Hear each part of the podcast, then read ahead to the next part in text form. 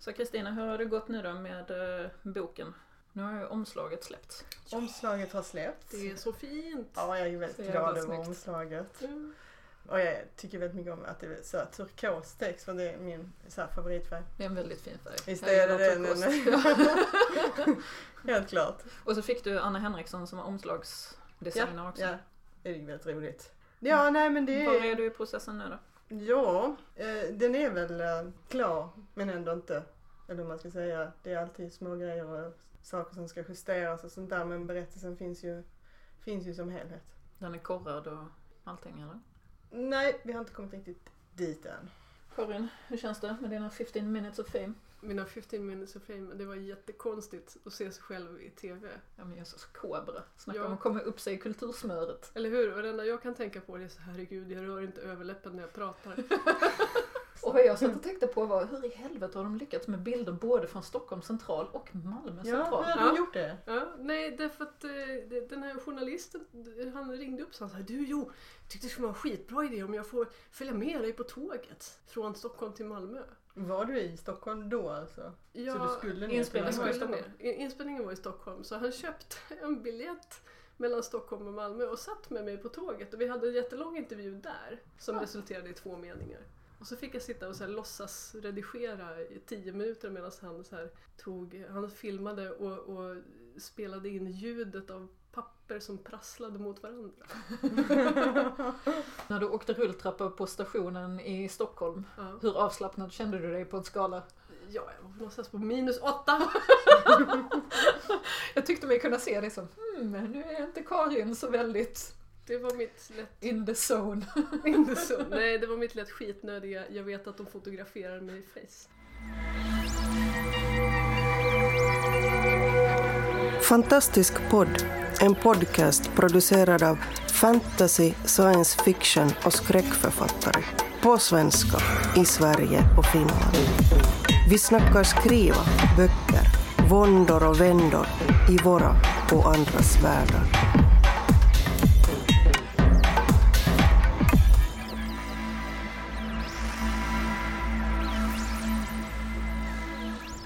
Hej och välkomna till Malmö igen.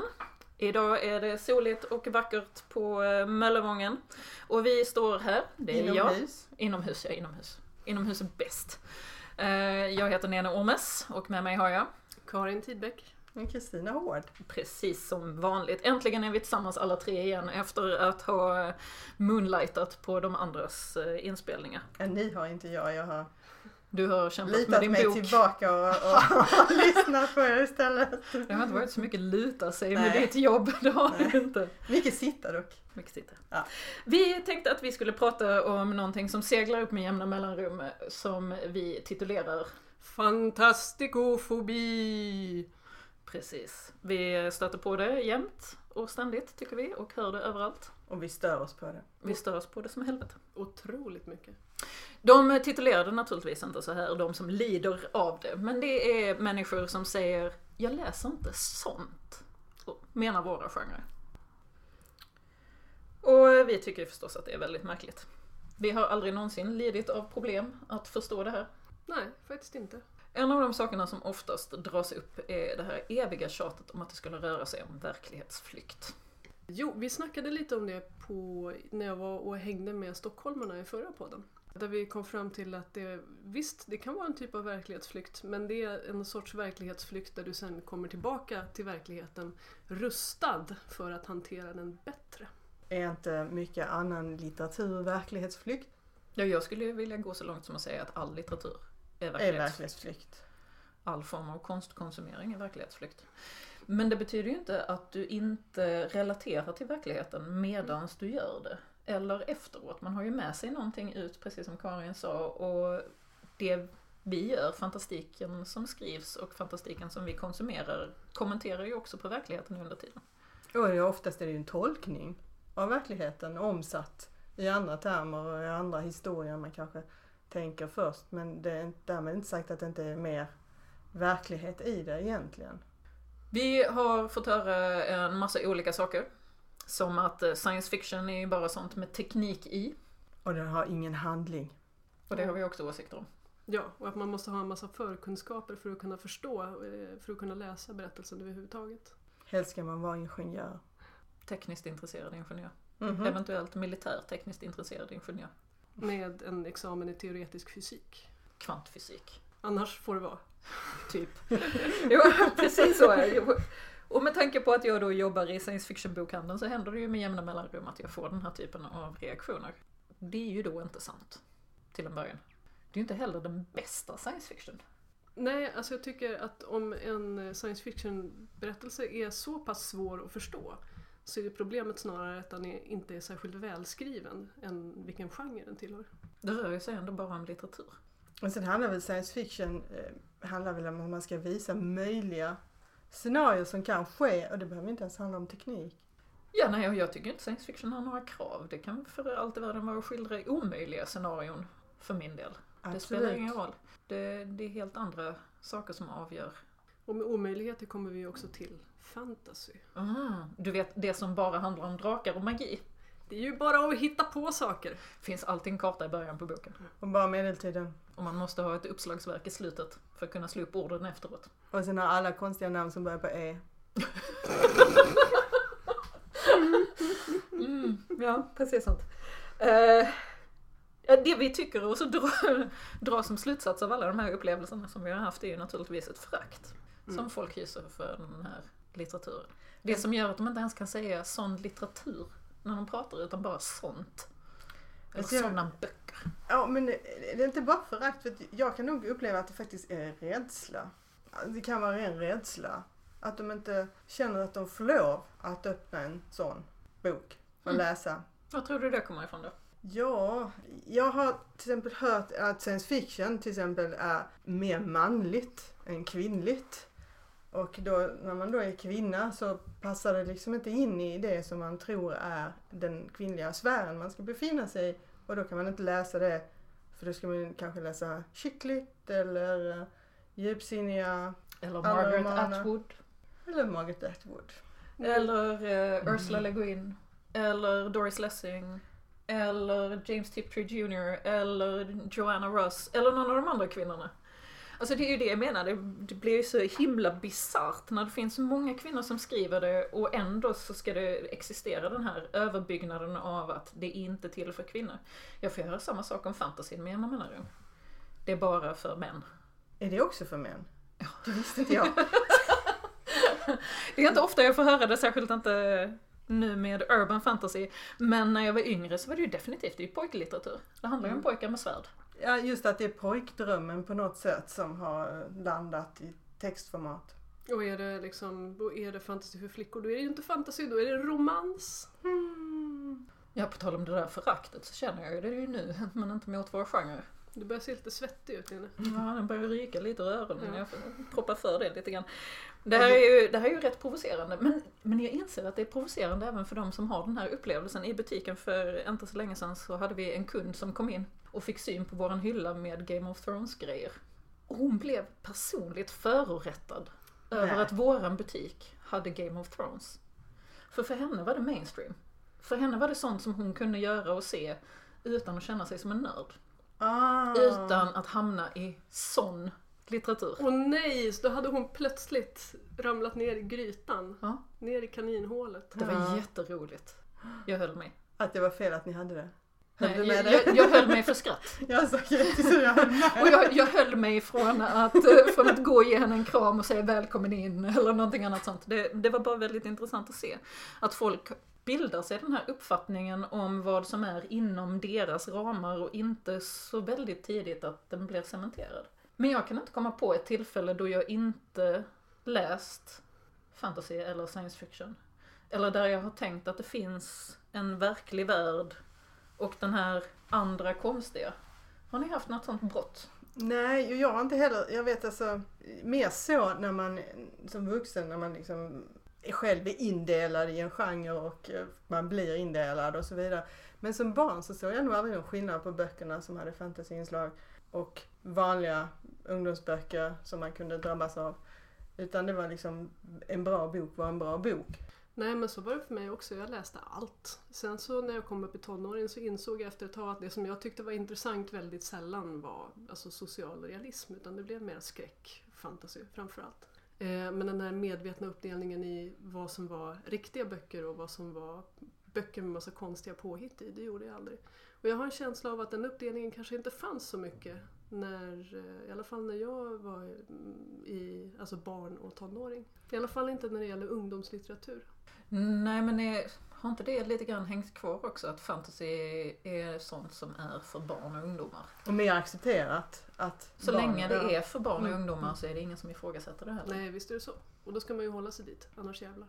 För jag tyckte det var väldigt besynnerligt när jag hittade just Game of Thrones. Som, Men det är som också... jag nämnde, som det- barnbok. På Ah. barn, barnavdelningen i en bokhandel. Stackars barn. Ja, eller hur? Är den lyckliga?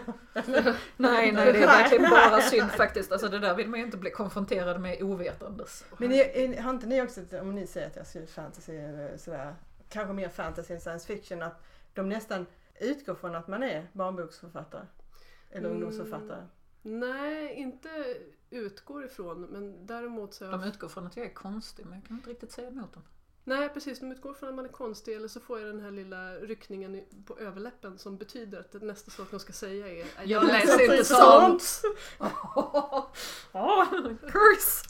Min, min mamma som eh, var över 90 år när min Alba kom ut, min första science fiction då. Hon läste den två gånger. Ja. Och det tycker jag var fint. Det är jättefint. Mm. Och inte för att hon inte förstod den första gången. Jag tror att det var för att hon inte förstod. Men hon läste om den för hon ville förstå den. Min mamma har läst min första bok många gånger också. Det talar hon om för mig varje gång vi ses. Jag tycker Min, det är så fint.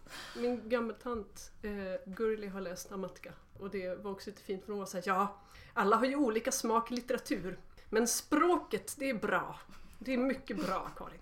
Det, det var liksom fint. Men då hade hon ju ändå kunnat se förbi liksom, att det var en genre hon inte kände igen och så kunde hon läsa det och uppskatta språket och det tycker jag är fint. Ja, det har jag också haft äldre släktingar som har sagt. Ja, du använder ja. väldigt vackra liknelser. Din skildring av Malmö är mycket medryckande. Slut på meningen. Men jag uppskattar det. Jag uppskattar det verkligen för ansträngningen de gör. Just för att de inte säger jag, jag brukar inte läsa sånt här. Eller jag läser inte sånt. Utan att de tittar på det som de uppskattar i litteraturen och dömer det efter det. Och det är ju det man önskar sig att alla kunde göra. Men sen ibland så, så åker man ju faktiskt ut för folk som har läst ens böcker som inte läser sånt. Men som uppskattar det och som verkligen kan ta det till sig. Mm. Om de sen fortsätter läsa sånt vet jag inte. Men man kan ju hoppas att det på något sätt är en ögonöppnare. Och det är ju bland det finaste som finns när de kommer och säger ja, jag hatar ju den här genren men din bok, den följer jag pladask för. Det är jättefint. För då har man ju liksom, Tycker du? Ja men då har man ju, nej, men då har man ju infiltrerat fienden. Med en bok, ja. Men Ja, om men- de inte säger jag tänker försöka läsa mer sånt så, så blir det bara den. Nej men det vet man aldrig. Alltså har man kommit in en gång då finns det, då har man slagit upp ett litet hål. Mm, I fästningen, det, man Så man kan titta inte. ut genom och Precis. se resten av den fantastiska Mm. världen. Det är som hon, hon på, på bokhandeln där att istället för att liksom bli förfärad så, så har man liksom nått någonstans och då kanske de letar vidare. Ja, vi, vi brukar ju säga det när folk kommer in. Välkomna. Ja. Det finns mycket mer av det du gillade. Men har ni någon gång sagt om någon litteraturform jag läser inte sånt? Ja, gud. Det händer. Socialrealism.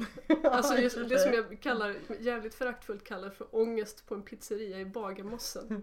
Jag har Ja, men- jättesvårt för det. Och jag läser det ju från och till för att jag vet att jag kan inte hålla på så själv. Liksom. Men, men jag tycker extremt illa om det. Jo men alltså, du, du, ja, ja men skulle du, eftersom du vet hur plågsamt det är att höra, Ja. skulle du själv säga det till någon som skriver, ja jag har skrivit socialrealism och där du sagt, nej sånt läser inte jag. Nej, jag skulle väl knyta näven i fickan och Mm. le och nicka och säga vad, vad trevligt. Lite sådär passiv-aggressivt. Så intressant. Ja. Berätta om bagarmossen. ja. Nej. Men sen kan man ju Nej. alltid mötas över andra författargrejer. Mm. Så. Ja, Men jag jag brukar måste- också få den här lite lätt stela minen när någon säger att de skriver eh, litteratur. Mm. Jag bara, så du menar mainstream? Eller eh, vad? Nej, alltså litteratur. Ja, vad tror du jag skriver? Det Alltså- har hänt Mm. flera Mm. gånger. Det är väldigt, väldigt besynnerligt att de inte är medvetna om att det de skriver också tillhör genre, bara inte, Varannan. bara inte det de Ja. betraktar som genre. Men, men, men jag tänker just det, just det där för man själv blir bemött jag tänker på det att man, man jag har blivit mer medveten hur jag, hur jag själv ser på annan litteratur. Att man kanske inte ska vara Nej, men, sträng. nej men man kan ju inte vara det. Nej, man Nej. kan ju inte det. Nej. Och man vet ju hur- vilket jäkla jobb det är att skriva någonting. Vilken plåga. Ja, det, det måste ju de också som skriver, liksom det, det är ju alla som skriver är ju utsatta för det är just, just den skärselden. Ja, och det, nej, men det är ju väldigt sällan som jag, som jag skulle få för mig att säga så. Särskilt som jag är den som läser skickligt, eh, som älskar isfolket, som läst reseväskevis med romansböcker, som eh, förlorade bokoskulden på Hästarnas dal. Den och Joan Collins och Hollywoodfruar och, och gud vet vad. Jag har inga höga hästar att sätta mig på. Eftersom jag läser det mesta av det som skulle räknas som skräp i övrigt. Men det gör det ju också extra roligt för min del att hålla upp en spegel till dem som tittar på mig och säger, men, är inte det bara för barn? Ja, men det där är jättekul. Och jag blir också provocerad av precis samma sak som du. Du är folk som, folk som säger att de skriver litteratur. Riktiga böcker. Till skillnad från vad då? Ja, verkligen. Jag skriver romaner, har jag också fått höra. Varpå jag har sagt, det gör jag också. Det här med eh, tid. Folk säger ju ofta att i en tid av oro och ekonomisk nedgång så söker sig folk till fantasy och Karin försöker klösa av sig ansiktet Ja, bredvid men, men, man, man, man måste Men det är utgå- sant, jag hör det. Jo men man måste ju utgå från att folk som säger sånt är sådana som tycker att de hade gjort det Mm. själva. Alltså de måste, utgår de från sig själva är det så att om vi sätter lite mer press på dem och gör livet lite jäkligt så kanske de läser vår litteratur. Jag vet inte. Det känns bara som att det är en enorm historielöshet. Och att det är baserat på det här att folk som läser i den här genren måste ju det måste ju vara någonting de kompenserar för. Det måste vara en flykt från någonting. Eller det måste finnas en, en anledning till att man väljer att göra just det här konstiga. Det kan ju inte bara vara en genre. Det kan ju inte bara En vara njutning. en njutning. Kan ju inte En vara... lust. Underhå- underhållning. Nu bara för att du säger njutning så tänker jag på Hästarnas dal. Ett driv. En Har du- passion. Har du läst, har du läst fortsättningen? Jag, jag har inte läst den sista boken men jag har läst alla de andra. Jag, Jag har också läst den så att jag är inte... ja, den, den rent litterära kvaliteten kan vi diskutera en annan gång. Men... Åh, John Dalar. Åh, Ayla. Men... eh, Alla kommer vi någonstans ifrån. Eh, Den här andra sällskapsuttalandet till det här kommer upp i en tid av ekonomisk oro är ju också eh, de längtar till en enklare tid. Ja, är enklare. ja, men frågan är också vem myntade det först? Finns det ett ursprung kanske? Till det här dumma uttalandet? Bra fråga. Alltså jag har ju... Med tanke på att fantasy har varit med i litteraturhistorien sedan vi började ha en litteraturhistoria men föraktet för det inte har kommit förrän mycket senare så... Alltså man kan ju se, man, man, man skulle ju kunna se det som så att i och med att fantasin förpassades lite till barnrummen så kan ju det ha dykt upp. Att, det, att, att lek är lika med verklighetsflykt. Jag har ju Mm, min personliga käpphäst. Mm. Min, min privata lilla teori är 40-talets arbetarlitteratur. Nu kommer du ha det de. Ja. Ja. Som du har sjunkit ner i? Nej, det, Eller jag som anser du att det är läser där, i därifrån det perioder av oro? Eller? Nej, gud. Ja, men det, här, det här extrema... det Nej, här- men den här extrema verklighetskoncentrationen. Mm, det att den det. börjar med arbetarlitteraturen och Mm. att vi har haft med vårt sociala och socioekonomiska klimat så har vi upphöjt arbetarlitteraturen till den högsta Mm. formen av litteratur under en längre tid och den har hyllats väldigt länge. Och kontrasten till verklighets, extrem verklighetsbaserad litteratur som arbetarlitteraturen Mm. är ju då fantasyn. Som hamnar längst ut på andra kanten där man inte ägnar sig åt det verkligt verkliga. Sen har vi 70-talets n- nyckelbarnsromanerna, Puss och kram, eh, den här utbildandet i den sociala miljön vi befinner oss i. Och igen då med fantasin som en Alltså jag, jag, bortre kant. mina kompisar min de teori. läste bara de här Puss och kram och de. Det var jättejobbigt. Men det, Det eh, liksom Jag förstår inte det här antingen eller, jag läste ju dem det var- också. Nej men de, det var Och- antingen eller bland dem jag Mm. umgicks så att säga. Det var de och sen så läste de inte serietidningar för det fick man inte. Det var Alva samma där. Det var liksom samma där för det var, det var också serietidningar har egentligen en, en, en ännu mer dåligt rykte kanske. För det, det är ju inte ens böcker. Alltså det, det är ju, det är ju bara Bilder. bilder. Och det, det kunde man inte läsa. Och det, det fanns ju föräldrar till mina kompisar som uttryckligen förbjöd sina barn att läsa serietidningar. Så då kom de ju hem till oss. För vi hade ju jättemånga. Gud vad märkligt. Och så kunde de sitta där och läsa serietidningar. Det är ju sanslöst. Vi Ja. fick två prenumerationer var. Så min ena var X-Men. Ja, för att lägga en nivå på, på var jag befinner mig. Jag ville ju gärna alltså- bli superhjälte när jag växte upp. Ja men jag är ju uppvuxen med Judge Dredd och X-Men och Alvefolket. She-Hulk. Yes! Bäst. Jag läste mycket franska. För det var en tid när det gavs ut väldigt mycket franska album. Alltså Metal Hurlant och... Ja, alla, alla de som kom olika. Alex och Franka och... Så är det också Jodorowsky och Bilal, och, eller var det på franska? Jo, Men det var är kanske. 80-tal. Ja. Ja, men det kom väldigt mycket och jag, så där, där var jag liksom med. Mm. Och det var ju riktiga, det var ju långa berättelser. Det var de inte är ju grafiska romaner verkligen. Mm. Mm. Så det, det, det, det på något sätt så tror jag faktiskt också det fostrar ens bild av, av, av berättandet. Eh, samma som om jag kan läsa manga och verkligen se liksom berättandet i alla de här bilderna och hur de bygger upp det och sånt. För att det är ett sätt att lära sig och, och se en berättelse. Så att se ting är jättebra. Ja, jag älskar serier. Om vi nu har pratat om fantastikofobi, förlåt jag menar fantastikofobi Bam, bam, bam. som, som är ett mycket svårt sjukdomstillstånd. Ja. Vad kan vi då erbjuda för behandling? Vad säger du Nene? Ja, men, ja, du känner ju mig. Ja. Det är ju helt, helt och hållet en fråga om chockterapi. Alla Clockwork Orange. Tandpetare som håller upp ögonen och så sätter de framför ett par filmer och sen så tvångsvisar de eh, serietidningar och eh, konstant pratar med dem om det viktiga i att kunna bredda sina vyer och sätta sig in i världar som inte är ens egen. Men jag inser ju att det här kommer till att ge ett rätt stort återfall i verklighetsbaserad litteratur. Du menar att det blir en backlash? Ja, ja men det, alltså det har man ju sett på chockterapi. Det fungerar ju Mm. väldigt dåligt. Det är mest att jag har så lite tålamod med det där. Mm. Du då Karin? Vilken är din förslagna terapimetod? Ja, alltså jag tror ju på gradvis exponering. Att man börjar med att kanske ge dem, låta dem få läsa lite magisk realism eh, och sen trappa upp därifrån. Eh, sen har vi surrealism, kanske inte gå in i, dadaism för där, blir- där blir det bara konstigt. Alltså det, Sånt läser inte jag. sånt men, men trappa upp gradvis så att de utan att de själva förstår det blir mer och mer vänligt inställda till fantastiken.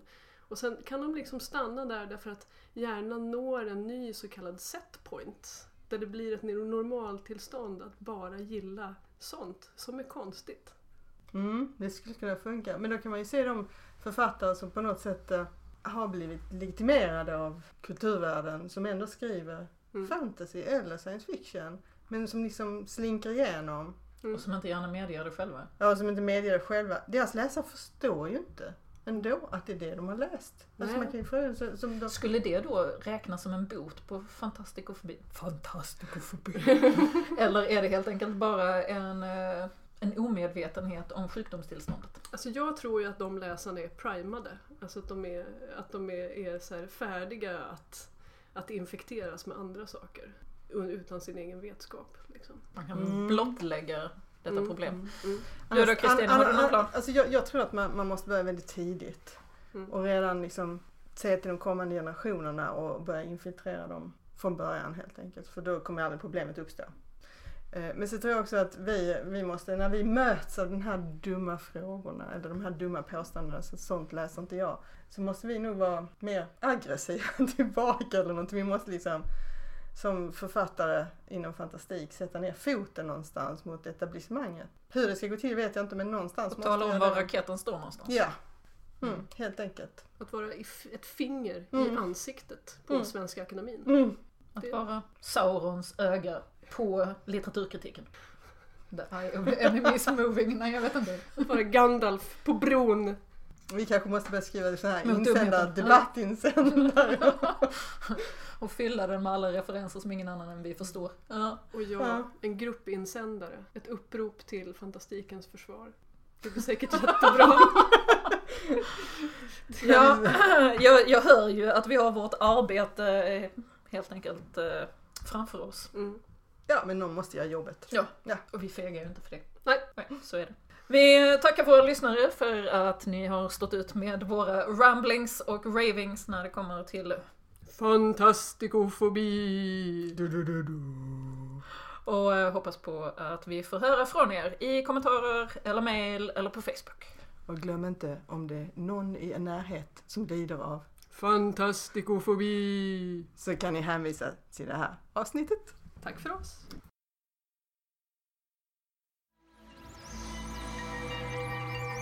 Du har lyssnat på Fantastisk podd. Om du trivdes i vårt fantastiska poddsällskap och vill ha mer så hittar du äldre poddar och information om oss som deltar på vår hemsida under fantastiskpodd.se och på vår Facebook-sida Fantastisk podd. Har du frågor eller förslag på vad du tycker att vi ska tala om, hör gärna av dig antingen på Facebook eller via kommentarer på hemsidan. Vi hörs!